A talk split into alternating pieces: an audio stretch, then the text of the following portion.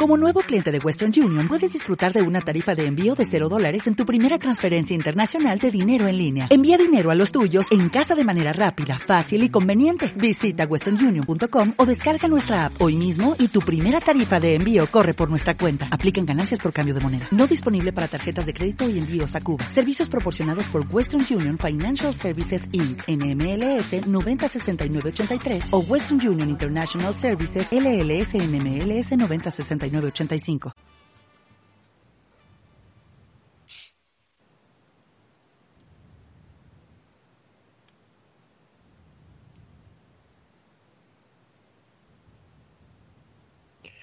Muy buenas noches, por escuchas. Este es el lonchecito número 320, donde vamos a platicar de, de, todo eso que tanto nos gusta, que es los videojuegos, tecnología, este, animación y todo lo que se nos ocurra, porque es un bonito lunes para empezar el, este, arduamente la, la bella semana. Y qué mejor compañía que estar con el buen y compañero que es el buen Cristian. ¿Cómo estás, Cristian?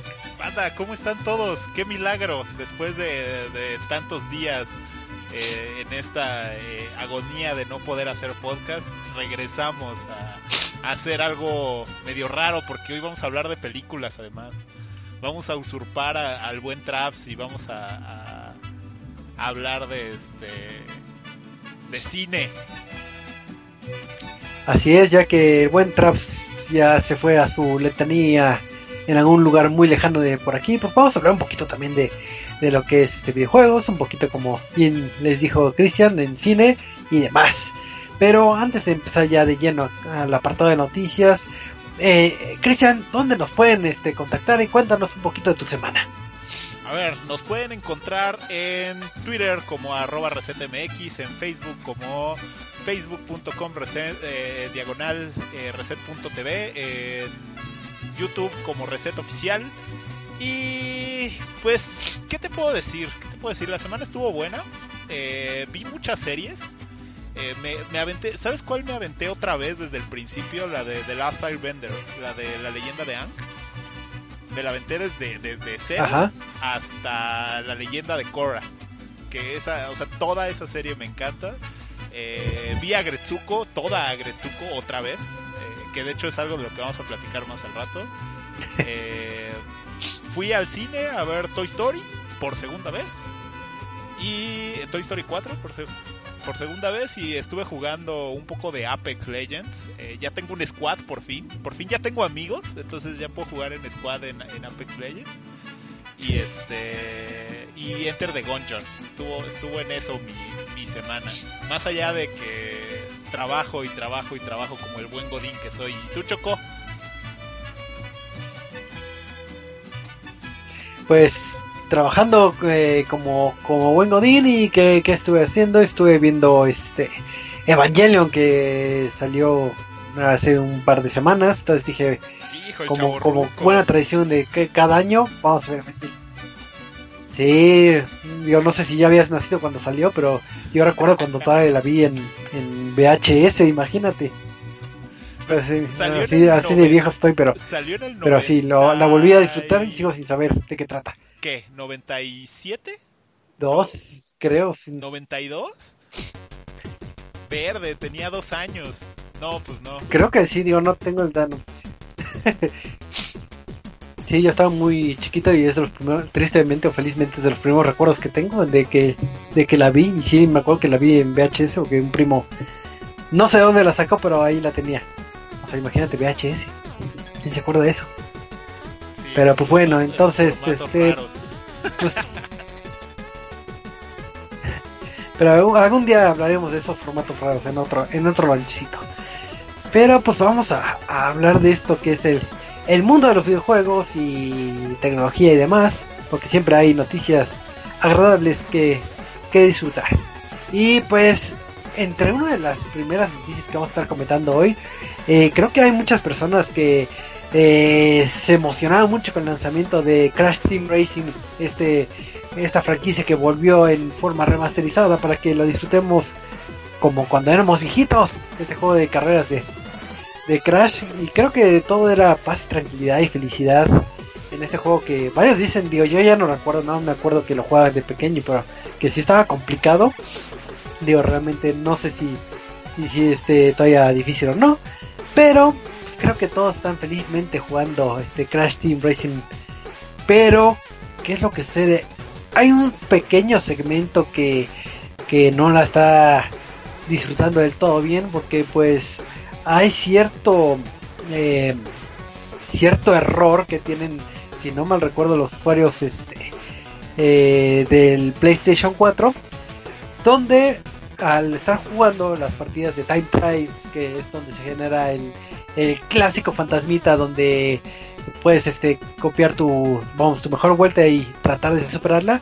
Si el archivo de de, eh, de del fantasma era muy pesado te borraba tu save. Entonces tenías que resetear otra vez todo tu juego. Entonces para los felices este poseedores de de este título de, de Crash en PlayStation 4, pues procuren mejor eh, no jugarlo eh, o no jueguen lo que es el Time Trial hasta que salga el parche que ya se anunció que va a salir el 3 de julio. Digo, ahorita los que están escuchando el podcast ya sea en vivo o recalentado, pues estamos a 1 de julio, entonces en un par de días se solucionará lo que es esta problemática. Que creo que ya es una tradición de, de los juegos que siempre salgan este bugueados de lanzamiento. completos, así de que, ay, no me di cuenta. No sé qué pasó, no me había dado cuenta. Ah, se me olvidó ponerle el save bien. Ups, upsi. Que lo que sí es aplaudible es que, digo, a pesar de que muchos juegos ya salen con, con errores, sean menores o graves, eh, los tiempos de respuesta son bastante rápidos, no es como antes de que, ay, que hay que arreglar el Batman que tarda tres meses en arreglarse y ya para qué lo quiero. Entonces, entonces eh, digo, dentro de lo que cabe, pues qué bueno que lo hagan rápido. Y pues para cerrar esta nota, Cristian, no sé si tú has jugado este juego, lo tengas en manos o, o nunca lo hayas jugado. Sí, de hecho, de hecho es uno de mis juegos favoritos de, de la PlayStation. Eh, yo lo jugaba en mi pantallita de mi PlayStation 1. Eh, era uno de mis juegos favoritos. Yo no me acuerdo que fuera tan difícil como, como hoy todo mundo berrea. No, no sé si, si es porque no tenía yo muchos juegos y era lo único que, bueno, de lo poco que podía jugar. Y era así de, pues es lo que tienes y no importa si esté difícil o no, lo jugabas. De hecho me volví, me volví bastante, bastante vaguito en, Crash Team Racing. En todos los Crash en particular también me, gustaba mucho el que era como de party. Este, no me acuerdo cómo se llamaba ese. Eh, pero yo no me acuerdo que, que, que, hubiera tanto mame de que estuviera tan difícil. Y ahorita que estuve jugando el nuevo, eh, se me complica un poco el hecho de, de los movimientos que son un poquito más fluidos y como que yo ya los tenía muy medidos en, el Play 1, en el Play 1. Eh, pero lo agarré súper rápido. De hecho, eh, se me hace hasta más práctico que el Mario Kart. Entonces, eh, a mí me gustó mucho. O sea, para mí es un, es un juegazo y para mí siempre va a ser mejor que, que el Mario Kart, aunque les duela. Pero para mí, o sea, yo sé que tiene sus cada quien, pero creo que vale un montón la pena ese juego. Además, las animaciones que le pusieron están bien padres. Pues sí, yo. Pues ahora sí que si no tuvieron la oportunidad de disfrutarlo, es una gran recomendación que, que aprovechen y jueguen este título. Que ahora sí que si les gustaron Mario Kart, de, les va a encantar este título. Pero pasando a otro tema eh, y hablando de juegos viejitos que, que vuelven en forma de fichas. Eh, Cristian, no sé si te acuerdas que hace, híjole, que, que habrá sido, yo creo que hace como siete años, no, como, como seis años yo creo, había un juego que, que fue mucho furor que se llamaba este eh, Flappy Bird, no sé si recuerdas este jueguito donde una eh, tenías lo que es una besita, le apretabas en, en, el, en la pantallita y, y era como el Dark Souls de, del dedo, del dedo. de los teléfonos celulares. No, de, hecho, los teléfonos de hecho, celulares. Es, es, fue un trancazo porque además fue un dramononón de esos de desarrollador este rockstar así de que no pensé que mi juego fuera a cobrar tantísima fama y como no puedo manejar esa fama lo voy a bajar. Y luego estuvieron vendiendo los celulares que se quedaron con el Flappy Bird antes de que los bajara, los estuvieron vendiendo en eBay, en Mercado Libre, más caros solamente porque tenían el Flappy Bird. Y después resultó que el desarrollador dijo, sí, lo voy a dejar porque ya superé mi trauma y otra vez lo, este, otra vez lo voy a subir y toda la gente que compró el Flappy Bird le pasó lo mismo que le que pasó cuando salió el PT de Play 4. Empezaron a vender los Play 4 más caros porque tenían el PT, así le pasó lo mismo a los celulares. Y luego Android sacó su propia versión de Flappy Bird escondida en su sistema operativo cuando revisabas el sistema operativo. Creo que era... Ah, no, la verdad no me acuerdo cuál era exactamente. Pero tenía una versión de Flappy Bird con el, con el Android. Entonces, este... Claro, es, es, es un icono de los juegos móviles. Pero ¿por qué, Choco? ¿Por qué? Así es, pero pues es que no sé, digo, ahorita que estoy recordando esto, eh, y ahorita que hay el furor también de que ahorita todo es moda de que en todo lo ponle al lado de tu nombre, ponle Battle Royale y ya va a ser triunfo y todos quieren ese juego nada más porque es Battle Royale y vamos a poner todos al mismo tiempo. Entonces sería bueno que, que hicieran un Flappy, un Flappy Battle Royale, ojalá que nadie me robe esa idea. Pues mira, te tardaste. Qué falsos somos este, intentando dar así como, esa sorpresa, ¿eh? De, verdad que somos malísimos. Bueno, la, nota es de que después de todo estos tiempo que, que Flappy Bird ha estado ya fuera de, de, los reflectores, resulta que salió un nuevo Flappy Bird, pero Battle Royale. Que vaya, hay que aclarar, este este Flappy Bird Battle Royale no es del mismo desarrollador de Flappy Bird, o sea, lo sacaron otros desarrolladores que se llama Horta y el Laser Waker, que al final lo que hicieron es un título que se llama Flappy Royale, que básicamente es el mismo formato de, del Flappy Bird, de con tu dedo ir, haciendo eh, ir haciéndole tapa a la pantalla y eh, librando como estos tubos que estaban el tema es de que ahora vas a poder competir contra hasta 99 jugadores y lo que vas a ir haciendo es generando un score de, cuántos tubos o cuántas fases puedes ir pasando y eso es lo que te va a generar la puntuación. Digo, creo que creo que hay juegos que el Battle Royale les queda muy bien, ¿no? Como el Tetris 99 de, de Nintendo Switch, que yo no me imaginaba un Tetris Battle Royale y después de jugarlo un ratito dije, esta es una maravilla, o sea, para la gente que le gusta el, Tetris, esto es como otra experiencia mucho más cool. Y bueno, al final eh, este juego está disponible en Android y iOS. Eh, y también lo pueden jugar desde navegador, o sea, está, está bien práctico. Ya está disponible ahora y por si ya se quieren aventar el, el Super Battle Royale de Flappy Bird, ahí lo tienen. Oye, estoy viendo y este Flappy, bueno, el Flappy Bird es del 2013. Eso siento que fue hace muchísimos años. Qué horrible. Sí, no, eh, ahorita que, estaba recordando dije, no, pues quieras o no, si, ese, ese añito así, si pegan ya. Ya lo veo muy lejano, así de que, ay, me acuerdo cuando era joven y, y era furor ese juego, entonces, qué triste que se nos pasa. Se nos, tapa, se nos pasa el tiempo volando. Pero pues bueno, vamos a pasar a, a otra noticia que, que yo creo que hay mucho mucha fanaticada de, que les gusta los títulos de Pokémon. Y pues ya están ahora sí a la expectativa de esperar su nuevo Pokémon espadita y su Pokémon este escudito. Porque ahora sí que va a ser el, el mejor juego Pokémon como siempre suele ser. Pero también una tradición que se ha ido manejando en la mayoría de los títulos de la franquicia de Pokémon es la posibilidad de poder transferir o que estén disponibles todos los Pokémon de generaciones pasadas. Entonces estamos hablando de que, que ya llevamos eh, varias este, generaciones de Pokémon que estamos pasando y pasando, pasando, pasando hasta eh, el Charizard que agarraste la red y mágicamente llegó a, a, tu última versión casi casi. Eh, pero ahorita se está haciendo cierto hay cierta molestia por, lo, por el usuario final de, de estos títulos ya que se anunció que no todos los Pokémon van a estar este, disponibles en esta en esta iteración de, de Pokémon Sword y Shield entonces si bien no ha salido la lista oficial de qué Pokémones iban a estar presentes cuáles no, pues se rompe un poco esa tradición de que, oye, puedo export, digo, importar este lo que son mis, mis viejos Pokémon. Entonces habrá que ver si se van a pasar todos los Pokémon o algunos o ninguno se va a poder pasar, pero, pero ver cuáles van a estar este, eh, disponibles.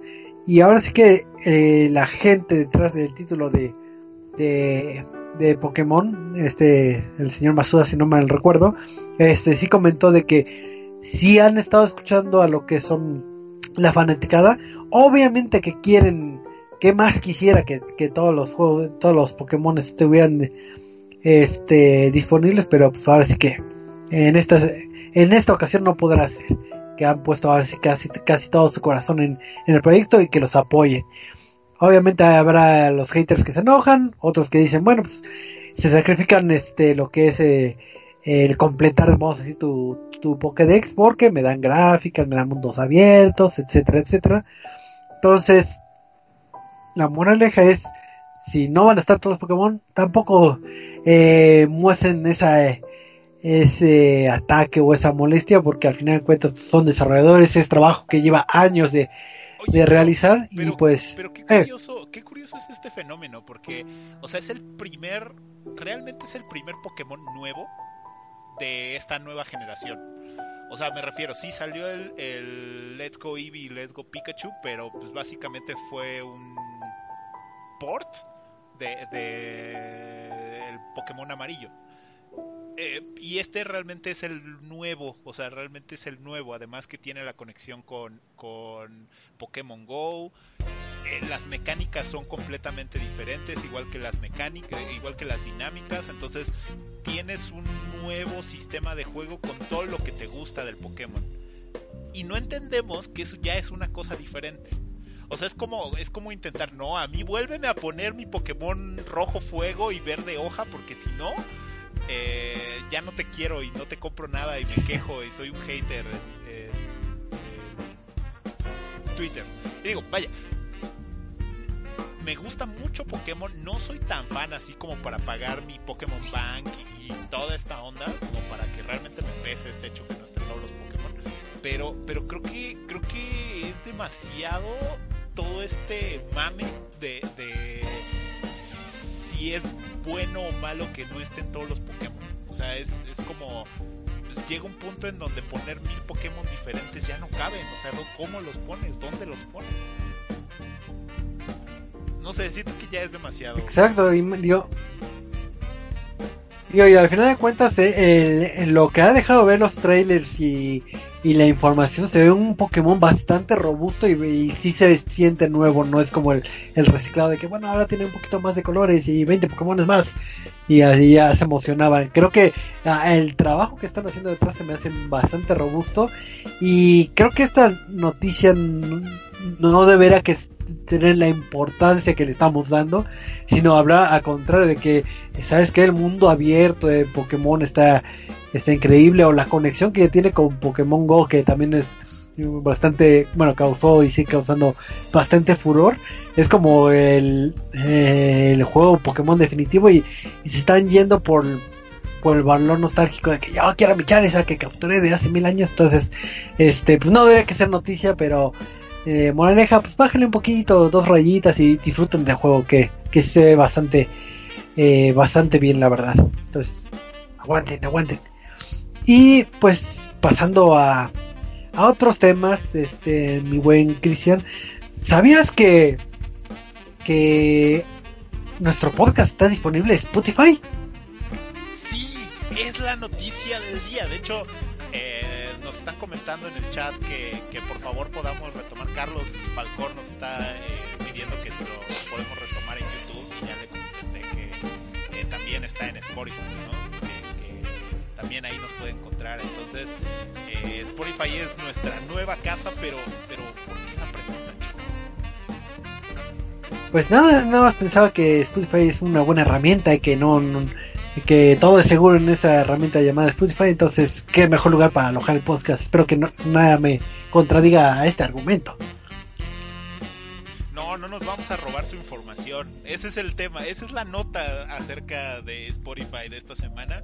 Y bueno, o sea, la nota es que si tú que consumes Spotify descargas uno de los discos de Spotify de, eh, eh, completo, o sea, de esos de que sigues a un artista y va a sacar un nuevo disco y te registras para que en el momento en el que tú puedas, en el momento en el que salga el disco en Spotify, se descargue automáticamente en tu cuenta de Spotify, eso le está dando todos tus datos eh, pues, hasta cierto punto privados a las disqueras, más allá de que Spotify ya los tiene de por sí, las disqueras están tomando todos esos datos de consumo y se los están quedando.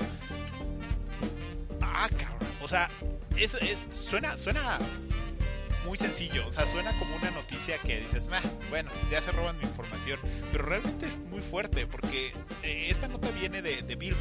O sea, Billboard eh, se dedicó a hacer una investigación y publicó un reportaje en donde se dieron cuenta que cuando hay estos lanzamientos te mandan una solicitud para que tú aceptes ciertas condiciones para que puedas descargar el, disco y se dieron cuenta que con estas eh, condiciones lo que podían hacer es que las, las, disqueras quedarse con un montón de tus datos privados y eso es eso es algo súper fuerte porque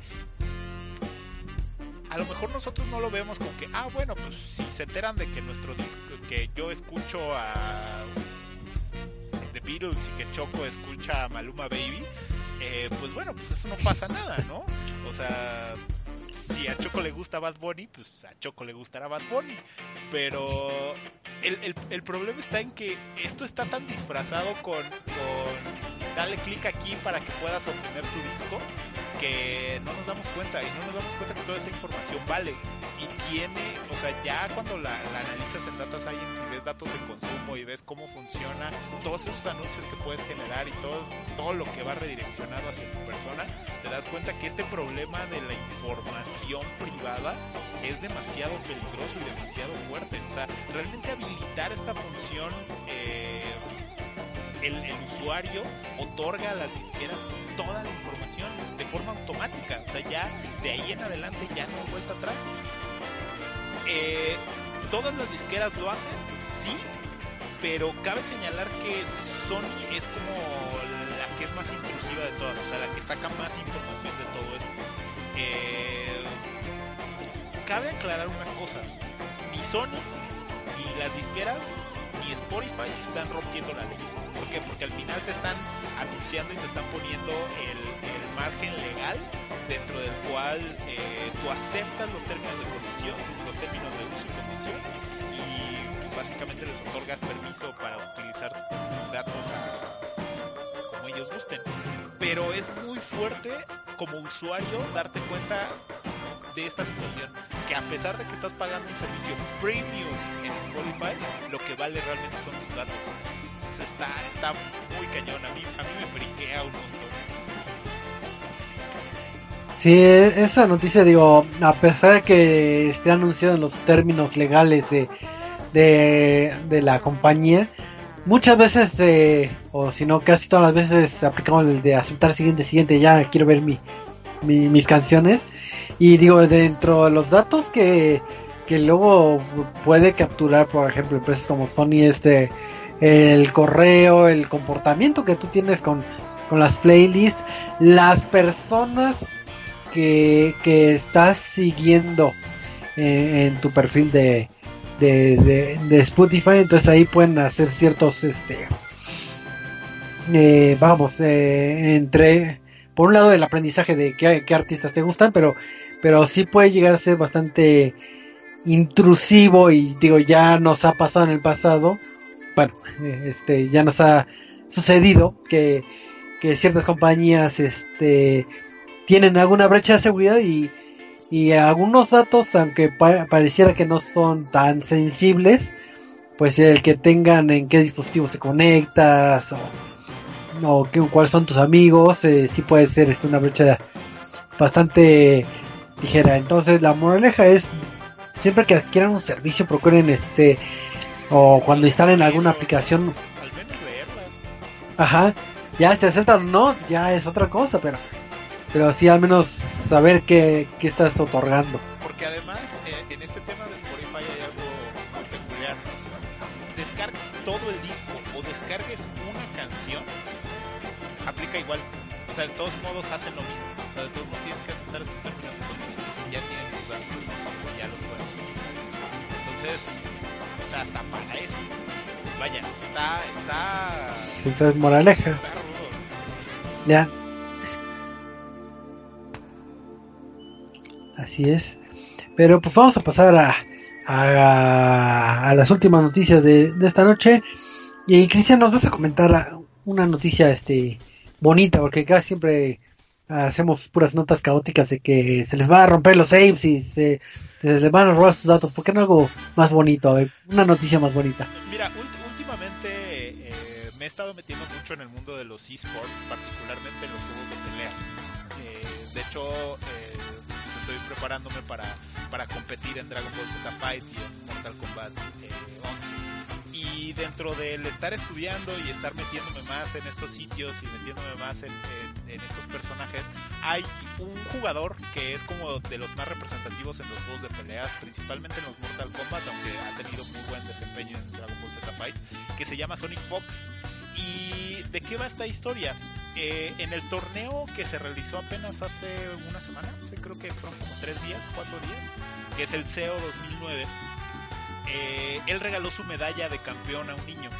Pero vaya, o sea, más allá del hecho o del gesto de regalar su medalla de campeón de Mortal Kombat 11, esto tiene una historia más atrás. O sea, el año pasado, cuando estuvo jugando eh, Sonic Fox en Dragon Ball Z Fight, eh, cuando terminó quedó en quinto lugar. Y este niño al que le regaló la medalla en ese tiempo lo apoyaba. Él siempre sale con una eh, con tipo de cabeza de botarga de, un como zorro azul. Eh, la verdad está bien cool. Entonces cuando termina y, ve a ese niño que lo estaba apoyando y que lo estaba esperando, le regala su medalla de Dragon Ball Z Fight eh, de quinto lugar. Entonces le dijo, le prometió que si el año que seguía, o sea, para, para el 2019, él ganaba una medalla de campeón, se la iba a regalar también. Y dicho y hecho, entró al torneo, bueno, participó en el torneo de, Mortal Kombat 11 y eh, ganó, rotundamente, o sea, sí no le costó nada de trabajo la final. Y al terminar buscó al niño y le regaló su medalla.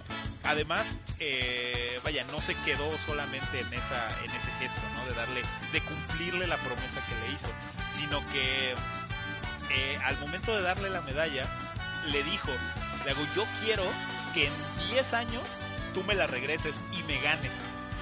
Entonces, vaya, uno cree que, que los esports están llenos de, de gente tomando Red Bull o Monster y haciendo trash talk, pero pues, la verdad es que este tipo de, de, situaciones me hace tener fe otra vez en la humanidad. Digo, es una nota eh, muy cortita y muy simplona, pero que un niño de, de 10 años reciba una medalla del campeón del videojuego que le gusta, sí debe, de ser un super fracaso, o sí debe de ser algo súper genial.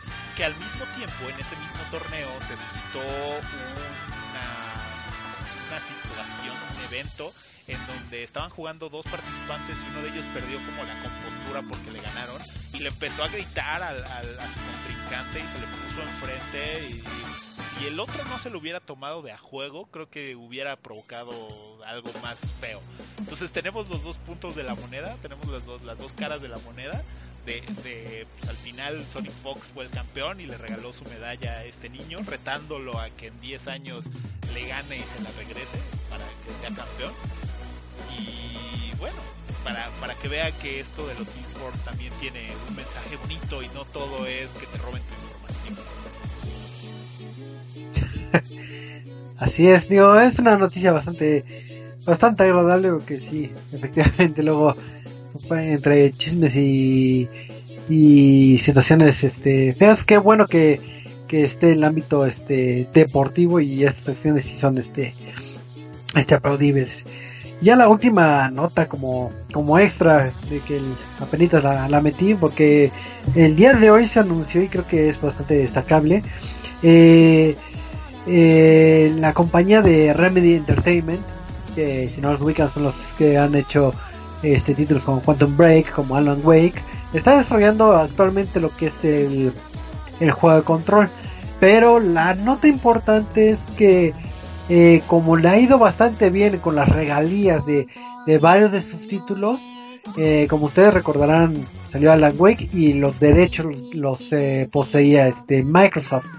El poseer los derechos puede decidir en qué en qué este consolas puede aparecer eh, eh, títulos o si se podría haber alguna secuela o no es, era parte de la decisión de Microsoft. Entonces como se imaginarán muchas veces pone este ciertas trabas el tenerlo con con los derechos con otra persona. Entonces Remedy qué es lo que hace con las ganancias que ha tenido eh, fue directamente con los directivos de Microsoft y dijo, ¿sabes qué? Queremos recuperar lo que son nuestros derechos de, de publicación de, de, la franquicia de Alan Wake.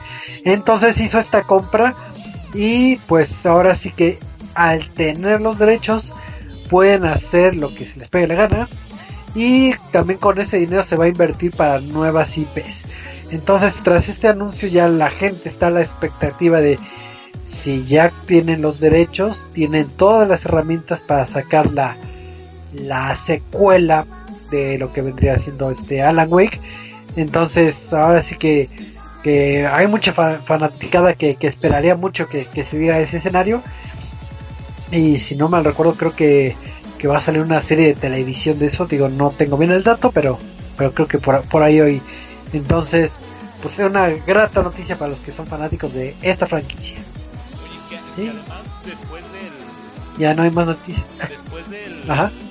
fracaso de Quantum Break digo a mí me pareció un muy buen juego a mí me gustó mucho eh, en su momento me tocó ir a la presentación del juego y yo disfruté mucho ese juego pero a Xbox no le fue nada bien en críticas nada bien en, en, en ese título entonces creo que después de, de ese fracaso económico de, Quantum Break, era decir, de tenerlo ahí enlatado a venderlo, creo, que es más práctico, ¿no? Y, y, creo que ya, ya hay expertise de ese tipo de juegos de, de Remedy. Entonces, creo que creo que es una buena noticia para, para la saga, ¿no? Sí, así es. Ahora sí hay que esperar a ver a ver qué nos dicta el tiempo. Digo, faltaría mucho para que saliera una secuela, pero, pero al menos creo que sí es una, una grata noticia también. Pero pues vamos a pasar a lo que, a lo que sería la reseña de la semana. Y como bien este lo spoileó el buen este, el buen Cristian, eh, se dio la tarea de, de, de ver su niño interior y disfrutar esta película que, que se llama Toy Story 4 y pues vamos a ver este eh, su opinión para ver si vale o no la pena o si es un refrito o es algo forzado o era algo necesario para la franquicia. Así que Cristian cuéntanos un poquito de Toy Story 4 mira es, es, es raro por varios aspectos porque hace mucho que no hacía una reseña en podcast de una película porque me estoy apropiando del Reset Launch para hablar de una película y porque yo no quería una Toy Story 4 yo cuando escuché que salió no esperaba absolutamente nada y resultó que terminé con un sentimiento de paz y, muy entrañable después de verla. Eh, Toy Story 4 no era necesario, pero regularmente lo hermoso no es necesario. Eh, vaya, creo que exagero un poco en decir que, que, tenga estas expectativas de Toy Story, pero realmente yo no quería esta peli. O sea, el final de la 3 es insuperable. Eh, Toy Story 1 es mágica por donde la quieran ver. Es, esa sí es mi infancia, me tocó verla cuando yo tenía 4 años. Entonces, eh, definitivamente es de las películas que más quiero de toda la vida. Ver la primera película, sentir que los juguetes estaban vivos, ver esa nueva animación que no existía antes, eh, tenerle miedo a los juguetes que son maltratados, a veces pasaba, eh, valorarlos más, creo que te dejaba un mensaje completamente distinto a lo que ya nos tenía acostumbrado otros estudios de animación. Y llega Toy Story con toda esta innovación en todos los sentidos y es brutal. Sale la película número 2 un tanto floja en cuestión de, de, de, drama, o sea, de la trama era, era un tanto floja, pero al final creo que era un buen complemento y te daba otra visión de cuál era el enfoque de, los juguetes, ¿no? Este, este hecho de qué pasa cuando los usas para coleccionar, los tienes ahí guardados juega eh, después de esto pensamos que hasta ahí se iba a quedar, nos enteramos de una tercera película y todo era el hype porque era la película de despedida, era la última película de Toy Story y todo apuntaba para que iba a pasar algo increíble. La película es, a mi parecer, es mejor que la 2, no supera la, 1, pero el final es épico. O sea, el, final eh, ya tiene un rato que salió y el final están a punto de ser quemados te destroza el corazón, así eres, eres, un, eres una piedra inhumana si no lloraste en ese momento, es como, como mamá así de, así de triste. Y, y el final en donde Andy tiene que soltar a, a, sus juguetes y dejar ir esa etapa y entender que, alguien más tiene que aprovecharlos, es un cierre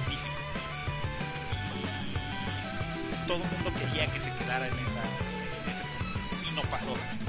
Eh, ¿De qué va la película Toy Story 4?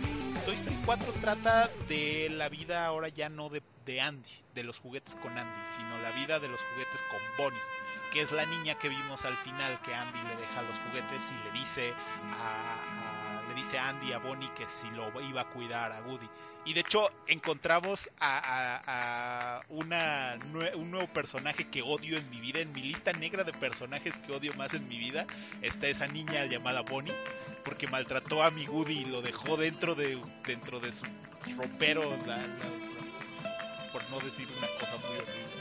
Pero vemos esta experiencia en donde los juguetes tienen un sentido, en donde los juguetes no solamente son para jugar y no pasan de un niño a otro como si fuera eh, un legado. Realmente hay más cosas, pasan más cosas con tus juguetes.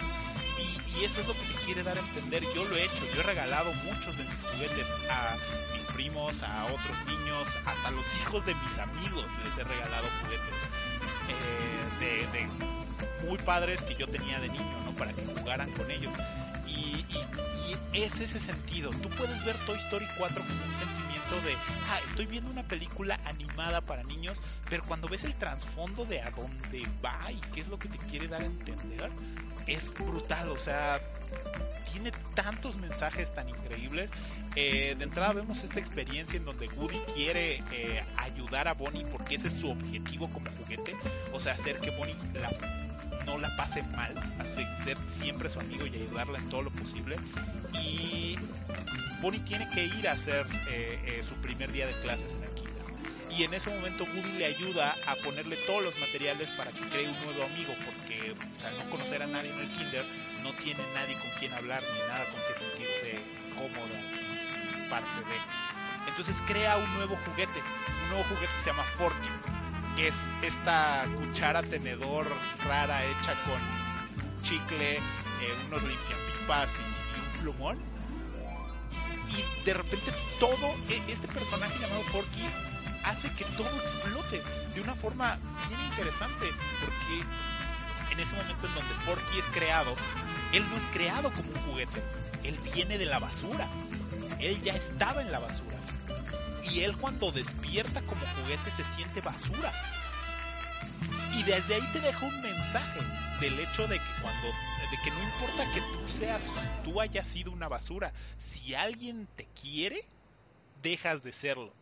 Y es así de ¡pum! O sea, te explota la cabeza cuando empiezas a escuchar esos mensajes, ¿no? Sea, vaya, eh, ahí es donde empieza a girar todo, ¿no? Del, intento de Woody de hacerle entender que es el juguete más importante de Bonnie. Aún así, aunque tenga los mares de juguetes, o sea, estamos hablando de Buzz Lightyear, eh, de la vaquerita, de tiro al blanco, o sea, tiene a todos sus juguetes más los que le dejó Andy, y el más importante y el que más quiere en ese momento es Forky. Entonces desde ahí parte toda la travesía. Ellos tienen que salir en, una, en, un camper porque van a salir de vacaciones y Forky lucha por regresar a la basura para él es eso. Y desde ahí empezamos a ver cómo se van construyendo. La primera escena, y, perdón que, que salte en este aspecto, pero es importante. La primera escena que vemos en la película es la despedida entre entre Boo, entre Bo, perdón, y, y Woody, dándote el primer mensaje de qué pasa cuando los juguetes ya no cumplen el objetivo para el cual están para el Y Bo ya no cumple el objetivo para la hermanita de Andy. Entonces, eh, ella tiene que irse a otro lado. Y en este viaje que hace, que, hace Woody la vuelve a encontrar. Y desde ahí parte, porque Boo, eh, perdón, Bo, se me, se me va, eh, Bo tiene una nueva personalidad, tiene un nuevo enfoque, se convierte en un juguete perdido. O sea, un juguete que no es de nadie. Y que ese juguete aparece en las ferias, aparece en los parques, para que cualquier niño que vaya juegue con ella o juegue con todos, esta, todos estos juguetes. Entonces eh, empezamos a ver esos mensajes de que no importa eh, que no cumplas el objetivo al pie de la letra, tú puedes crear tu propio objetivo de vida. Y vaya, regresamos al punto que es una película para niños, en donde son unos juguetes que hablan y que, vaya, te cuentan una historia súper básica y al final no es cierto. Eh, la, trama se va desenvolviendo. Woody llega a una eh, a una tienda de antigüedades encuentra una muñeca que está ansiosa por jugar con alguien porque nunca ha podido jugar con nadie porque su caja de voz está rota. Y es la misma caja de voz que tiene Woody, ya sabrán por dónde va el camino. Eh, y empiezas a, conocer otros juguetes, otras motivaciones de los juguetes, por ejemplo esta muñeca, o, hay otro hay otro juguete que es un motociclista que, ahora no recuerdo su nombre, pero es el personaje que hace, este, es la voz que hace Keanu Reeves. Y él tiene otra motivación porque a él no es que su niño lo haya dejado después de que haya crecido o que lo hayan dejado olvidado como en la película número 3 con el Otso sino que él no cumplió con las expectativas de su niño. Por la publicidad engañosa del comercial que decía que este motociclista volaba y hacía no sé cuántas piruetas y cuando lo recibe en Navidad, este niño se da cuenta que no vuela, que da un brinquito X y choca. Entonces en ese momento lo deja y no lo vuelve a tocar y no lo vuelve a, no vuelve a jugar con él. Entonces él tiene, este, este, este personaje tiene ese trauma de que no es lo suficientemente bueno para un niño. Entonces empiezas a sumarle todos esos detalles y empiezas a ver cómo va circulando la trama y te empiezas a dar cuenta que es mucho más o tiene un mensaje mucho más. Eh, al final, ¿qué no me gusta o qué no me gustó de la película? Que todos los personajes fuera de estos que ya les comenté que son los principales o son los que más llaman la atención, fuera de todos ellos, todos los demás personajes son sobra. O sea, salen de a fuerzas. Y, eso es malo, porque en las películas anteriores cada personaje que estaba cumplía un rol muy pequeño. O sea, desde, Ham haciéndolo del malvado, el dirigible, en la, creo que es en la película número 2. Eh, que, que, era un momentazo, o sea, era un momento bien padre. El Otso con, con, con este sentimiento de abandono.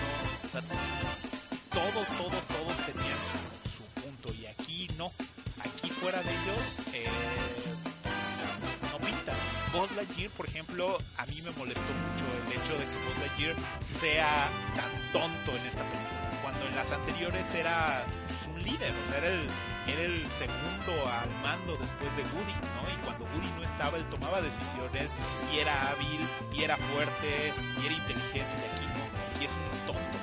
Aquí Woody le dice, sigue tu voz interior, y él presiona sus botones y su voz interior es la voz que, suena de, su caja de voz que tiene. Y eso se me hace muy tonto. Y, Voz Lightyear no era así, pero esa ya es una queja de adulto. O sea, esa ya es una queja mía del adulto que, que, en su niñez vio a un Buzz Lightyear más allá, ¿no? Eh, ah, creo que creo que eso es de, lo poco que no me gustó eh, otro punto bien importante eh, son los otros dos nuevos personajes que salen que son increíbles, que es eh, el osito y el, patito, que de hecho así se llaman según yo. Que, que, son grandiosos personajes. O sea, tienen intervenciones muy pequeñas, pero pero realmente lo que logran hacer en la parte de intentar hacerte reír con esas explicaciones y el hecho de que según ellos en sus visiones tienen poderes y demás y cómo quieren romper esa línea de atacar a los atacar entre comillas a los humanos para alcanzar sus objetivos es muy chistoso. Al final nunca lo hacen pero verlo y ver cómo lo explican digo no les cuento el chiste porque es bastante divertido el estarlos viendo pero creo que eso es este ese es el punto. Estos personajes son maravillosos. Otra cosa que, que no me termina de encantar es Bonnie. Porque Bonnie, digo, entiendo yo que es una niña chiquita, una niña de tres años. Pero hirió mis sentimientos de, de, adulto con, con, haber rechazado a Woody. O sea, sí, sí, hirió mis sentimientos por haberlo dejado en el rompero. Más allá que es una queja directa. Eh, al final la, película la disfruté muchísimo, se me pasó volando. Eh, vaya, ni siquiera sentí cuando empezó y cuando terminó, no, no, no dimensioné el tiempo porque la disfruté muchísimo, reí muchísimo. Eh, no tiene este, este sentimiento de, de hacerte llorar como Cuco, por ejemplo, pero sí tiene ese giro de tuerca para pegar las dos emociones. Y creo que a muchos les va, les va a hacer un clinch en ese momento. Eh, Toy Story 4 es una gran película, yo quiero verla otra vez. La vi en su doblaje al español, es muy bueno. Eh, es lo que siempre conocí, me gusta mucho. Quiero verla ahora en inglés porque quiero escuchar la voz de Keanu Reeves ahora que está, este, que es mi man crush. Y me gustaría mucho eh,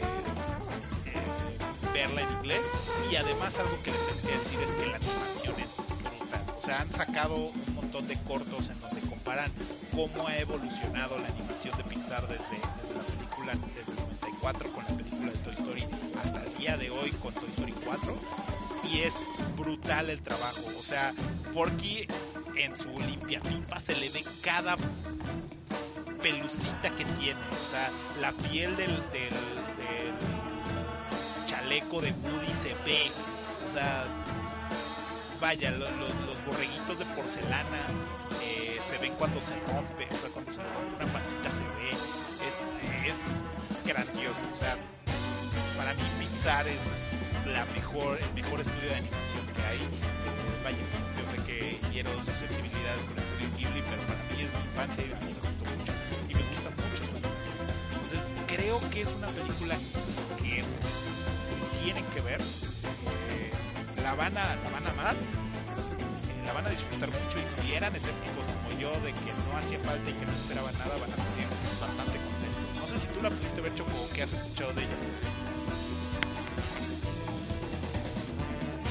Pues fíjate, yo tenía lo que es este la expectativa que es como la que tú comentas de que eh, eh, me gustó mucho la trilogía original y y la expectativa de una cuarta pensé que que ahora sí que iban a aplicar la de que bueno vamos a seguir explotando la franquicia porque sé que, que muchas personas van a ir a verla pero ahorita con la información que tú me das yo creo que sí me voy a animar a, a, disfrutarla porque eh, yo tengo fe de que que este filme esta cuarta iteración sea como eh, vamos a decir, multigeneracional, porque como tú comentas, tú disfrutaste mucho de Toy Story porque tú estabas muy pequeño en aquel entonces y ahorita ya estás eh, ya todo un adulto.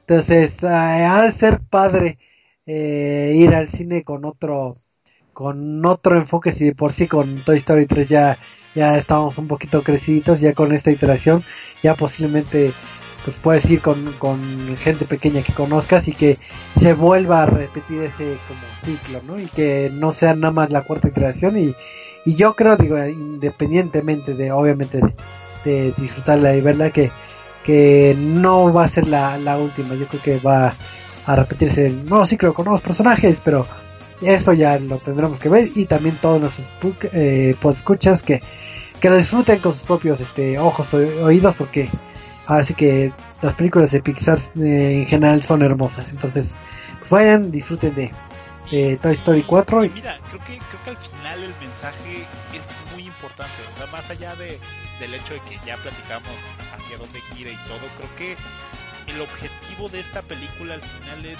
que todos de alguna manera tenemos que encontrar nuestra propia voz para ser queridos, nuestra propia forma y nuestro valor y aceptar que ya no somos igual que antes, pero que somos mejores y que para, para valorar eso tenemos que encontrarnos nosotros mismos.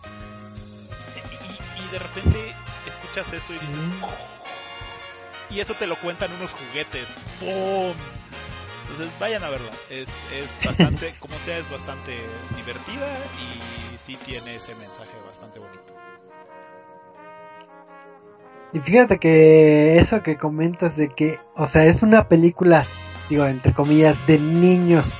Y cuando ves unas temáticas ya de adultos, eh, ya como que eh, hay dos enfoques de cómo disfrutarla. Digo, el niño se reirá con, con, los chistes que presenten en pantalla, pero el, el adulto eh, recordará cosas de niños o verá la vida como a veces no la ve o a veces la disfruta. Y creo que es una corriente que que se ha repetido en, en distintos filmes y distintas series y distintas caricaturas que, que ya no es la típica caricatura.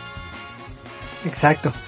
Y de hecho, mucho de, de estos este, temas van casados a lo que va a ser el tema random. Que vamos a hablar de, de lo que es un, un anime que ya, ya lleva unos meses que salió y ahorita está en su segunda temporada en, en el portal de Netflix, que es esta serie llamada Gretsuko, que es este esta animación y creo que también cumple este un poquito con este con esta temática de que parece que es eh, una serie de niños o una serie infantil pero toca temas de adultos temas este eh, que pueden ser fuertes de vivencias entonces ahí sí lo puede disfrutar este lo que son estos dos este, públicos.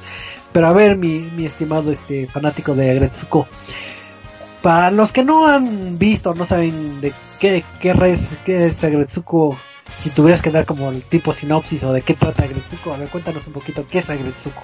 Mira, Agretsuko es, eh, es un anime que viene del creador de Hello Kitty.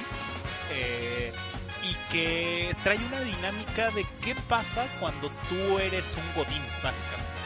Todo está muy centrado en, el godín japonés, por llamarlo de alguna manera, pero cuando empiezas a ver el anime te das cuenta que esto es multicultural.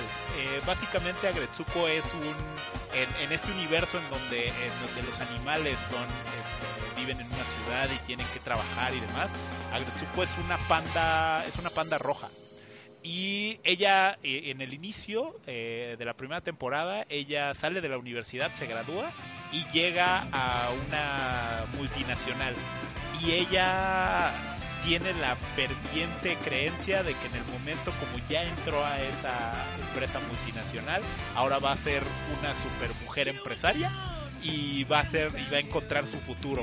Corte, lo vemos tres años después, creo que es, porque al día de hoy tiene 25 años Agretsuko, y la vemos como la típica Godín que sus sueños ya están dados al carajo, que tiene que viajar en el metro apretada para poder llegar a su trabajo y salir, que tiene un jefe nefasto que trata toda su área como esclavos y que tiene compañeros que sí tiene unos cuantos amigos eh, que son incondicionales, pero que el resto son la peor basura de las oficinas que pueden encontrar.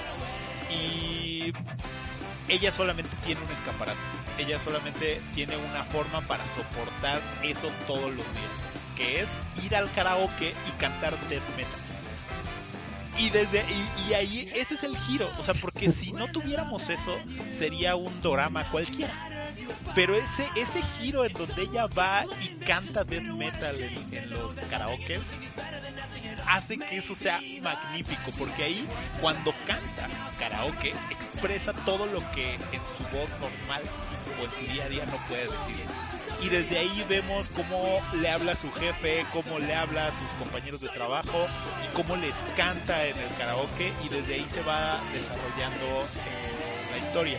Eh, en la primera temporada vemos un enfoque mucho más tirado a la oficina eh, a sus relaciones en la oficina y de cómo ella quiere, este, quiere hasta cierto punto mejorar, crecer, pero no puede porque está casada en el área de contabilidad y no hay forma de crecer y no hay forma de nada. Entonces vemos cómo interactúa con todos eh, eh, sus compañeros de la oficina, desde su compañera la chismosa, que es la hipopótamo, que es un personaje fabuloso, porque yo la odiaba en la primera temporada y en la segunda temporada tiene unos momentazos así brutales.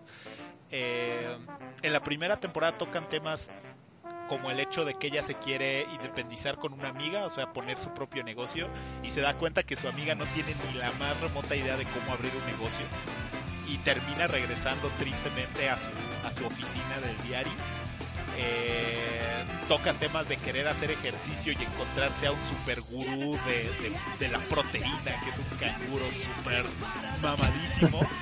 Este, y se encuentra con dos nuevas amigas que ella nunca pensó que fueran sus amigas, ¿no? Que es la directora de marketing, la directora Gori, y no me acuerdo cómo se llama la secretaria ejecutiva, que es como un tipo pavo no me acuerdo de su nombre. Este, se hace amigas de ellas. O sea, ella que es como, como el escalafón más bajo de toda la empresa, se hace amiga de estas mujeres que son súper atractivas y súper imponentes y empiezan a tener como, como toda esa relación. Tiene, tiene un amigo que es... Eh, que ah, eh, Gretsuko es, es el crush de, de, este amigo, que es como una hiena, pero que nunca se le quiere declarar. O sea, que tiene tanto miedo de que la rechace y de perderla como amiga, que no quiere que no quiere declararle su amor, ¿no? Y toda, toda, eh, eh, como les comento, toda la primera temporada se, centra en, en esas relaciones laborales y cómo ella tiene que irlas afrontando hasta el fin de temporada en donde conoce a otro panda rojo que la trae vuelta loca literalmente al grado de que en el último capítulo, y perdón si este es spoiler ahora sí, pero en el último capítulo la ven cantando K-pop en lugar de su clásico death metal. Y ahí termina la primera temporada. Y, todas estas relaciones y cómo vemos crecer y desarrollarse a Gretsuko con este sentimiento de ay, eso a mí me pasó, eh, es bien padre. Y yo esperaba mucho la segunda temporada. Y Choco nos va a platicar ahora cómo va y qué opina de la segunda temporada. Eh, pues digo, ahora sí que para los que no han disfrutado la segunda temporada, pues sí les recomendamos que, apaguen un poquito el Switch. Digo, y después de la segunda temporada tocaré unos temas este, interesantes de, de pero vamos a ver eh, ¿qué, qué, difiere esta segunda temporada con, con la primera. Si ya vimos eh, lo que es el, vamos a decir, el avance que ha tenido el personaje, el crecimiento, entre comillas, que tiene lo que es el personaje, ya lo vimos enamorado. En esta segunda temporada eh, hay otros disparadores de lo que es su, eh, lo que vendría siendo su ira. Empieza, se presenta lo que es este, eh, la figura materna de, de Agretsuko y, y es, es similar con lo que varios este, viven a veces con, con su familia. Uno pensaría que el tener una madre es un apoyo incondicional.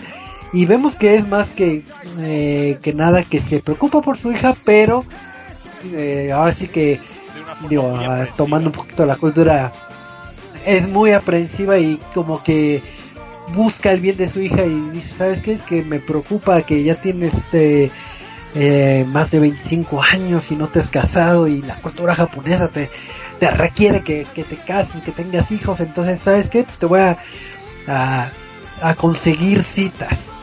O sea, te voy a conseguir el amor de tu vida para que ya te, te cases, te saques de trabajar y estés tranquila. Entonces, obviamente, Agretsuko tiene que estar lidiando con, con el que, ¿sabes qué? Yo quiero tomarle mis propias decisiones, yo quiero buscar este, el amor de mi vida, pero a la vez tiene un poco de razón porque no he podido concretar nada en, en el ámbito amoroso y hay veces que, que hay un momento en la vida que nos pega un poquito el sentido de urgencia, vamos a decirlo, que, que te puedes frustrar de que tienes varias relaciones y, ninguna se concreta, sea por culpa o la culpa de los demás. Entonces empieza a, a ir a ciertas citas, a apoyarse de estas figuras, este, eh, vamos a decirlo, feministas de, de sus amigas, este, esta gorila y, y el pavo real, que no nos acordamos del nombre. Y llega un momento en que eh, no sabe cómo eh, le da mucho peso a lo que es el ámbito amoroso más que, que lo que es el laboral y entonces empieza a enfocar en estas relaciones este, íntimas y quiere buscar ciertas salidas. Una de esas salidas es eh, la conducción y creo que es una de las fases que...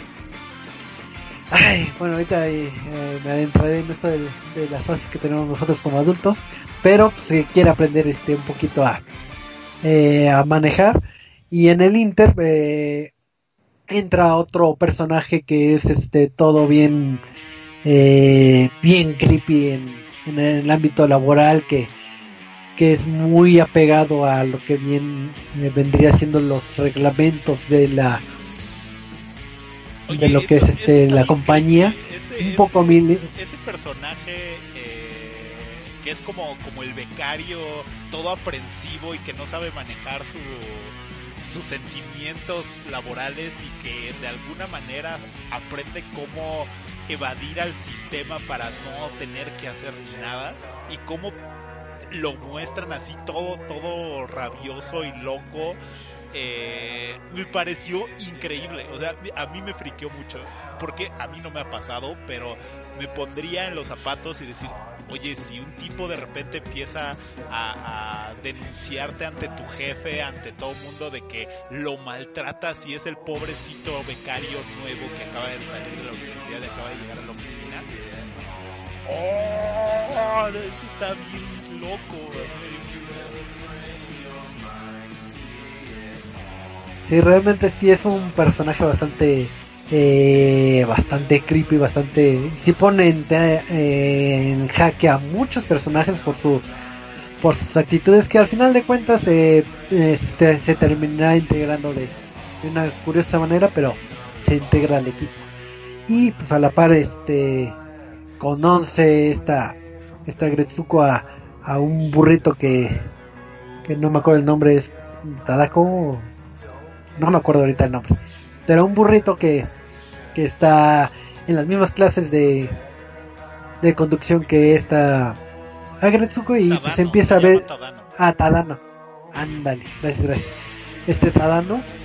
Y pues eh, ella tiene un, un- como nada más está conociendo una parte de él, que es la parte pues sabes que, que no se le da la conducción, entonces piensa que es un mediocre, que no trabaja y que pues es, eh, Desempleado, sí. es un desempleado ahí todo, todo, todo mugroso ahí en, en su banquita pero pues eh, la historia nos adentrará que es una persona de, de, de poder una persona este innovadora una persona casi casi tipo Steve Jobs que es así de que no está en el pre- en el pico de su de su formación este empresarial y pues eh, se da cierto eh, ámbito amoroso entre estos este, personajes. Y, y aquí se ve cierta brecha este vamos a decir este social económica en donde ella no tiene el crecimiento que uno quisiera pero pero Tadano sí tiene ese crecimiento pero intentan congeniar entre ambos.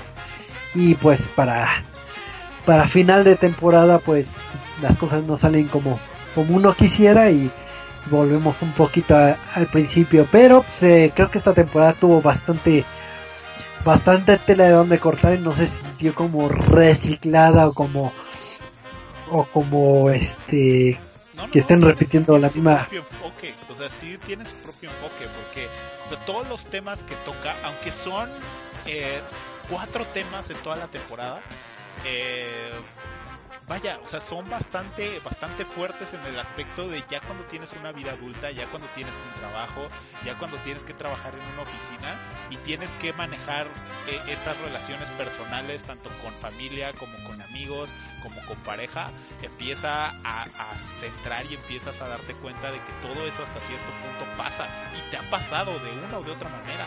O sea, eh, a, a, mí me parece muy brutal el hecho, eh, hay, hay una parte eh, en donde están en esa disyuntiva entre qué hacer cuando Agretsuko se da cuenta que ella está hacia un camino y Tadano está hacia otro. Eh, que hay un personaje en particular que le da un mensaje, no les digo quién para que, para que la disfruten, pero eh, hay un personaje que le dice, que le dice exactamente, que le habla sobre la separación social que tiene y que el mundo en el que está ella y el mundo en el que está él son diferentes y que ella lo tiene que entender y que no le está diciendo que lo deje, le está diciendo, o sea, le está advirtiendo cuál es el camino que va a tener que seguir para poder estar junto con él y que si está dispuesta o no a hacerlo. Y de repente es así de, y se lo está diciendo un animal en una cocina godín preparándose un café. O sea, oh, es, es, o sea, ese tipo de mensajes está muy cañón, o sea, es, muy fuerte. Su mamá intentándole conseguir citas y de repente le hace una cita arreglada con un oso pan, un, perdón, un oso polar que es así todo bonachón, que tiene buen trabajo, pero que no es el super sexy, este, ni mucho menos, pero tiene un buen trabajo y va encaminado hacia lo que ella quiere y por la indecisión decide no seguir con él y después lo recuerda y se da cuenta que eso era lo que sí quería. Pero que ya no va a poder porque él ya tiene una relación. Y otra vez, ¡pum! ¿no? Te das un trancazo porque ¿quién no le ha pasado eso? Que de repente estás con que sí voy, no voy, si le hablo, no le hablo, y decides, no, mejor no. Y cuando realmente dices y agarras confianza y quieres hacerlo, ya está con alguien más. Entonces, eso pasa, o sea, eso eso pasa.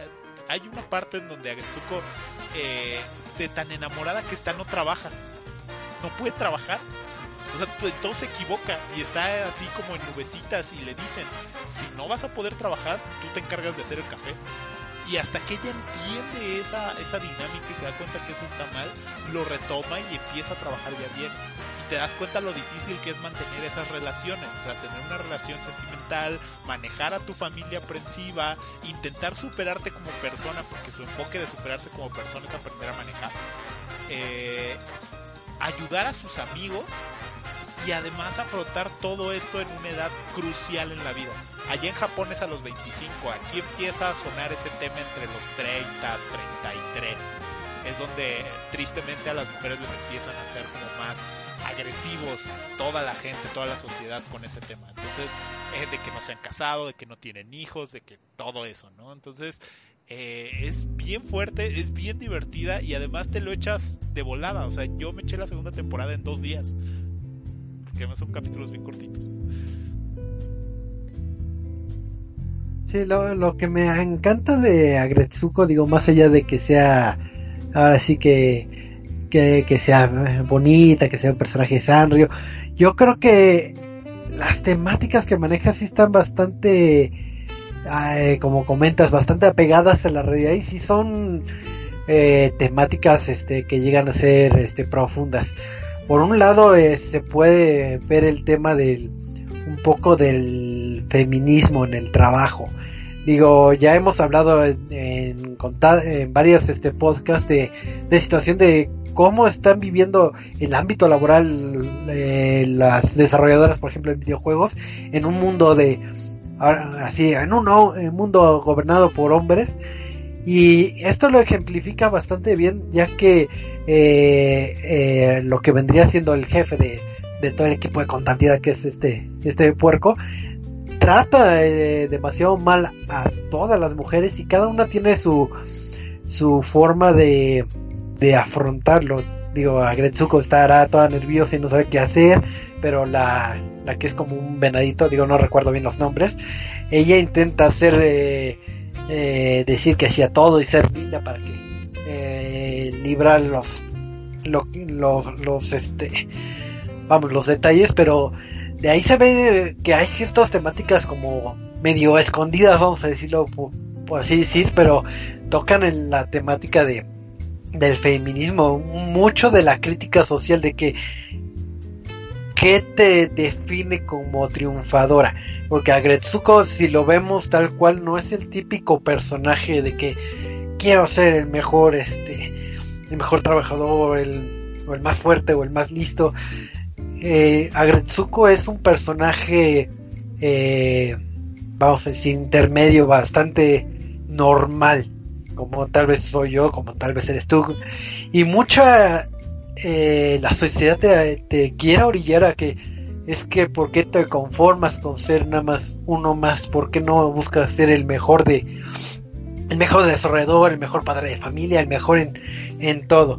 Entonces, tristemente, Agretsuko es, que es una de las personas este, normales, como la mayoría de, los que habitamos, y tiene que estar lidiando en, en la búsqueda de, de la felicidad. Y suena bastante, bastante fuerte el decir qué es lo que tú quieres. Tienes que buscar ese equilibrio entre, entre responsabilidades y lo que es salud mental que es lo que en varios episodios este, vemos y por eso busca busca actividades donde pueda este donde pueda como desahogarse o sentirse plena ya sea eh, sacando su licencia ya sea tomando sus clases de yoga eh, etcétera etcétera proteína. Entonces este sí son temáticas bastante interesantes. Por ejemplo a mí me agrada mucho la la amistad que tiene con Gorila y con el con Pavo Real porque cada uno de esos de esos dos personajes tienen un enfoque muy muy distinto de lo que es eh, ser este eh, triunfar en la vida. Por un lado una eh, una quiere como combinar lo que es el trabajo y, y la ilusión de tener este una pareja y formar una familia y, y otra contraria sabes que te tienes que enfocar en lo en lo, en lo laboral y hasta hay disyuntivas en, en, ese punto de quién tiene la razón, que es muchas veces lo que nos este, dicta la, la, sociedad. ¿no? Sí, sí, sí, es fuertísimo esa, esa discusión que tienen entre, o sea, esa, esa puerta que abre Gretsuko hacia ellas y que se dan cuenta cuál es y qué es lo que quieren y cómo lo van a lograr y, vaya, no es solamente porque la directora Gori viva, este, viva añorando casarse y porque la otra este, sea súper sofisticada y no quiera, no, realmente tienen un trasfondo más allá. O sea, al final algo le pasó al, a, un trauma le pasó a la pavo real para llegar a esos temas y para llegar a esas conclusiones y dar esas opiniones. Entonces, o sea, cada personaje tiene su, su, giro, cada personaje tiene su línea, cada personaje interactúa con los demás a su personalidad y al final todo va alrededor de, de. Entonces, eh, vaya, es una belleza de anime. O sea, sí, sí, este, sí tienen que verla. O sea, y perdón, Choco, que te corte la, la inspiración, pero ya es hora. Así es, entonces pues tristemente ya, ya vimos la hora y ya es hora de partir. Pero sí, este, les recomendamos mucho que a través de Netflix vean esta serie, ya que los que ya tienen eh, varios años ya creciditos y que ya estén por los veintitantos, llegando a los treinta tantos, se van a identificar con muchas cosas y si se van a ver reflejados por una o por otra razón. Entonces, vale la pena eh, reflexionar ligeramente eh, las cosas de la vida, que las buenas y malas cosas que nos da la vida, y que mejor que viendo con una caricaturita. Y, y, ah. Sean felices cantando death metal. Así es, digo, de hecho, el diseño de, de Agretsuko visualmente es el que maneja muchos este, artistas de, de death metal, que es estos artes, bueno, que, que tiene también los mapaches, que son las estas como líneas rojas, entonces ahí ahí es como un pequeño guiño a, los fanáticos del death metal. Pero bueno, eh, pues ya hemos terminado este bonito podcast hablando de de animación y peliculitas y demás. Así que Cristian, agradeciéndote antes que nada tu tiempo, pues tus comerciales y anuncios parroquiales y despedida. Banda, muchísimas gracias por habernos acompañado en, este glorioso podcast. Ya lo vamos a retomar semana con semana, vamos a ir viendo cómo lo vamos a, acomodando. Vamos a intentar ir combinando esta parte de videojuegos, películas, animes, conforme vayamos viendo cosas. Y coméntenos si les gusta que hablemos de estos temas o nos enfocamos solamente en videojuegos o nos enfocamos en, películas. Ustedes díganos qué, les llama la atención. Eh, pueden encontrarme en Twitter como arroba y retomé Instagram hace apenas poco, entonces empecé a retomarlo. También estoy como, como Cristo Geek en Instagram, así que síganos los dos. Y nos escuchamos pronto. Recuerden que estamos en Spotify como, como ResetMX, estamos en Facebook como Reset.tv y en Twitter como arroba ResetMX. Así que síganos ahí, por. Así es, pues muchísimas gracias Cristian y muchas gracias a los que nos siguieron en vivo a través de la mágica tecnología del Facebook Live. Y si no, pues nos pueden escuchar en la versión de recalentado eh, a través de, plataformas como iBox en nuestro sitio web o en, la magia de Spotify que las roba los datos. Así que, pues muchísimas gracias. Nos estamos viendo la próxima semana. Eh, digo, aquí lo hacemos los días lunes, eh, hora de México a las nueve y media. Si no, nos atrasamos. Pero pues, pásenle para, para chatear y agradecemos infinitamente su tiempo. Así que nos ah, estamos viendo. Saludos, saludos a Alex ah. y, a Carlos, que Carlos Falcor, que estuvo, que estuvieron en el chat platicando un rato con nosotros. Saludos a, ellos y a todos los demás. Ahora sí, perdón. Así es.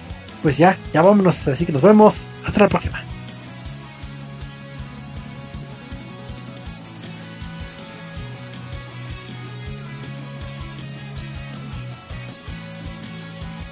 Dale más potencia a tu primavera con The Home Depot.